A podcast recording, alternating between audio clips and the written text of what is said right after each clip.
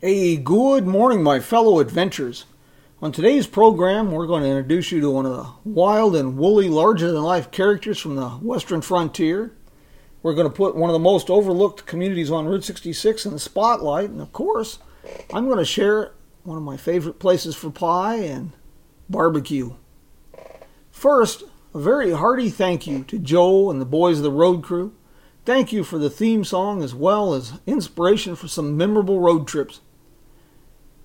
Take a listen to the boys at roadcrew66.com and see if your thoughts don't turn towards road trips and adventures. And before we get the show on the road, I need to give a shout out to this morning's sponsor, Missouri's Mural City, delightful, wonderful Cuba. Cuba is an amazing, almost magical place where every visitor is made to feel like an old friend. And the Cuba Bakery and Deli on Main Street, one block off Route 66, with its superb pies and excellent taste treats, will start any day with a smile. And of course, this program and Jim Hinckley's America are also made possible through support of our crowdfunding initiative on the Patreon platform. P-A-T-R-E-O-N dot com slash Jim Hinckley's America. Now, let's get started. Travelers zip through Ash Fork in Arizona on I-40 every day. Occasionally they exit, but only to head south on Highway 89A toward Paulden, Chino Valley, and Prescott. Fans of Route 66 will cruise the now quiet streets, and some will find their way to the fascinating museum. A few will discover the gastronomical wonders of Lulu Belle's barbecue. I have a very fond memory of this little gem. The first time my dearest friend and I sampled the barbecue here, we were traveling with our good friends Toshi Goto of the Japanese Route 66 Association and his charming wife. The site of this well worn old town is where the three tributaries of Ash Creek come together. This was an important camping area for tribes that traveled the trade route connecting the villages of the Hopi and Zuni with villages on the east coast of Cal- on the coast of California.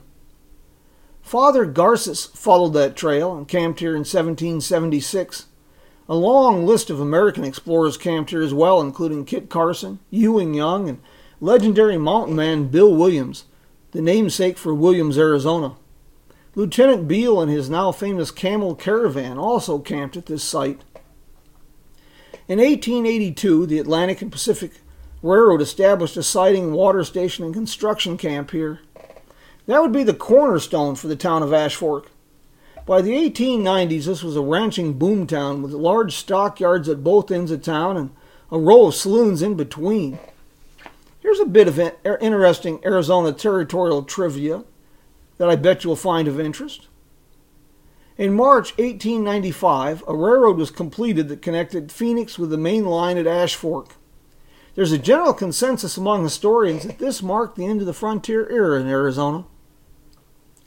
The stylish Escalante Hotel, a Harvey House, that opened in 1907 was the pride and joy of Ash Fork, a town that at the time seemed to have a bright and promising future. In 1968, that hotel was razed. Major fires in 1977 and 1987 destroyed a lot of the historic Ash Fork. Still, there are some true gems here, real diamonds in the rough. Copper State Modern Cottages opened in 1928. The White House Hotel opened in about 1910. The Highline Modern Auto Court opened in 1936. The next time you're in the neighborhood, spend a bit of time exploring this fascinating old town I think you're going to be pleasantly surprised by what you discover. To ensure we have time to share the fascinating story of Francois Javier Aubry this morning, I'm going to jump ahead a bit on our alphabetical odyssey. Next week, we'll get back on track and kick off the program with a story of Atlanta, Illinois. West of Seligman, Arizona, Route 66 cuts across the wide Aubrey Valley. This is one of many landmarks for named for Aubrey. Others would be Aubrey Peak and Aubrey Landing on the Colorado River. Aubrey was born near Quebec on December 3, 1824. While still in his teens, he traveled to St. Louis, employed as a merchant's clerk. Sensing an opportunity to make some big money, at the outbreak of the Mexican War, he borrowed money from his employer, purchased wagons, and entered the lucrative Santa Fe Trail trade. With his first profitable trip, he also established a reputation for reliability and speed. His solo return trips from Santa Fe to St. Louis were accomplished so quickly, he became the subject of news stories in national newspapers that were fueled with excerpts from his journals. Speed was the key to profit on the Santa Fe trade, and Aubrey became the first trader to make two round trips in a single year. This enabled him to purchase the best draft animals and wagons. On a bet, Aubrey once rode from Santa Fe to Independence, Missouri, a distance of about 800 miles in an astounding 14 days. In recognition of the accomplishment, newspapers dubbed him Telegraph Aubrey, skimmer of the plains, and some reports even claimed the effort bordered on the supernatural. Following the success, Aubrey looked for ways to further increase his speed. In 1848, he made three trips over the trail. He left Missouri in mid March before enough grass had grown to provide fodder for his beasts of burden, and instead fed them by hauling a supply of feed corn. Aubrey made the return trip from Santa Fe to Independence in eight days and ten hours. For his second return trip of the year, he positioned spare horses along the route. Leaving Santa Fe on the morning of September 12, 1848, Aubrey carried a copy of the Santa Fe Republican with news of his departure. His journey was hampered by rain and mud and Indian attacks, but he managed to arrive in Independence on the evening of September 17th after just five days and 16 hours on the trail. By 1849, Aubrey was considered one of the leading traders on the Santa Fe Trail. Next, he pioneered a trade route to Chihuahua and El Paso, Texas. Incredibly, he sold these goods and returned by the same route and was in St. Louis by late August, another record. Aubrey made the St. Louis Santa Fe trips his primary business, and to expedite the trips, he mapped an important shortcut on the Santa Fe Trail known as the Aubrey Cutoff that would save travelers more than 100 miles. Next, he turned his attentions to California, and in 1853 and 1854 he made two trips from Santa Fe to California. On the last trip, he moved several thousand head of sheep to San Francisco and mapped a new route through previously uncharted wilderness. On his return trip, he explored the old trade route along the 35th parallel. His maps and notes were instrumental to Lieutenant Beale's success in construction of the Beale Wagon Road, a path that would later be followed by Route 66. The mapping of this wagon road led to a dispute between Aubrey and Major Richard Weightman, a prominent New Mexico landowner. On August 18, 1854, the day of his return from California, Aubrey met Weightman in a Santa Fe cantina. After a heated argument over the merits of the wagon route, Weightman threw a glass of liquor in Aubrey's face. Aubrey pulled a pistol, but it misfired, and Weightman fatally stabbed him with a knife. Before we wrap up this week's episode, I'd like to say thank you to Sam for his editing skills and provide a couple of quick updates.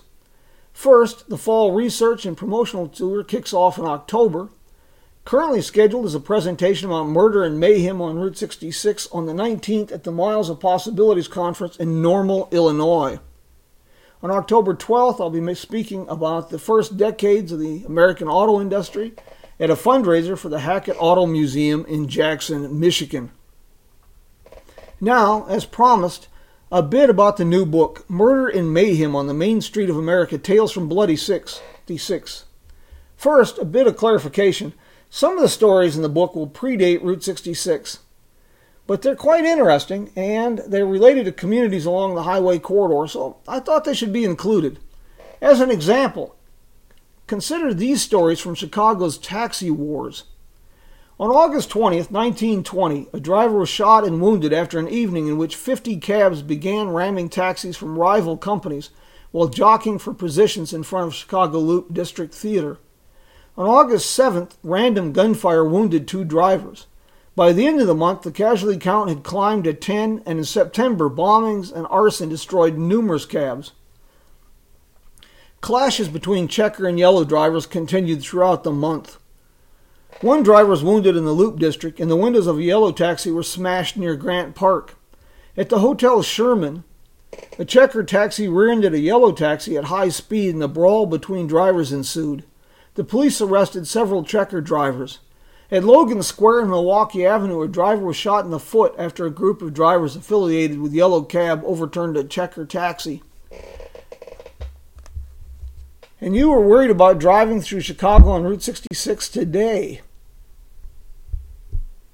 You can find more information about the October schedule and becoming an advertising sponsor at jimhinckleysamerica.com. Hey, that's it for this week. Until we meet again, my friends, here's to grand adventures and safe travels. Adios.